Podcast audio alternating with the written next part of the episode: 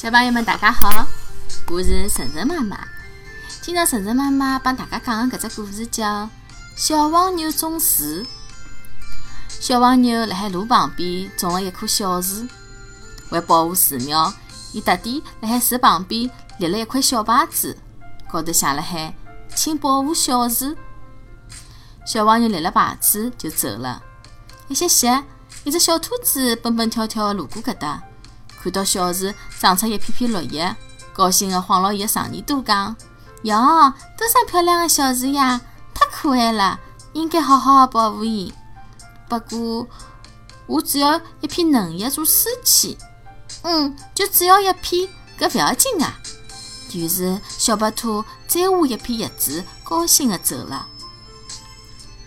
又过了一歇，有一只熊赶急地路过搿搭。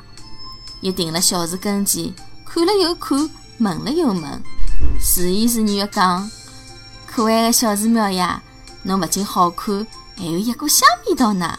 我要弄一片尝尝，搿勿要紧啊。为了爱护树苗，我肯定勿采第二片。”小熊用牙齿轻轻咬下一片嫩叶，满意的低牢头走了。接下来，小山羊走过，小猪猡走过。每个路过搿搭的小家伙，侪只取下一片嫩叶。可是当小黄牛来把小树浇水的辰光，惊呆了。原来整个小树一片叶子也没了。树叶能拨小树苗制造养料，没了叶子的小树哪能能活呢？小黄牛又种了一棵小树，搿趟伊接受了上趟的教训，辣木牌高头是搿能写的。请保护小树，一片叶子也勿能摘。小朋友们，爱护小树、爱护环境是每个小朋友侪应该做的。